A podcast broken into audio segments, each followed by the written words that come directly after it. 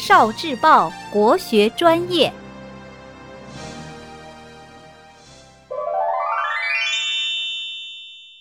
没有头颅的刑天。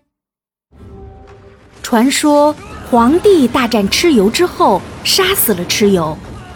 这时候，炎帝手下一位叫刑天的人不甘心，他瞒着炎帝，拿着斧头和盾牌，偷偷去挑战皇帝。刑天与皇帝在长阳山作战，本来刑天武力很高，但是皇帝懂得战术。而且还得到了九天玄女的兵法，所以皇帝用战术砍下了刑天的头，并且劈开长阳山，把刑天的头埋在山底下，又把长阳山合在了一起。这样刑天就找不到自己的头了。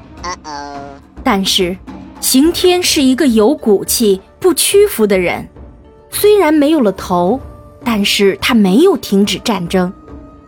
刑天把自己的两个乳房变成眼睛，把肚脐变成嘴巴，继续挥舞着斧头和盾牌跟皇帝战争。这就是刑天舞干戚的故事。干戚就是斧头和盾牌。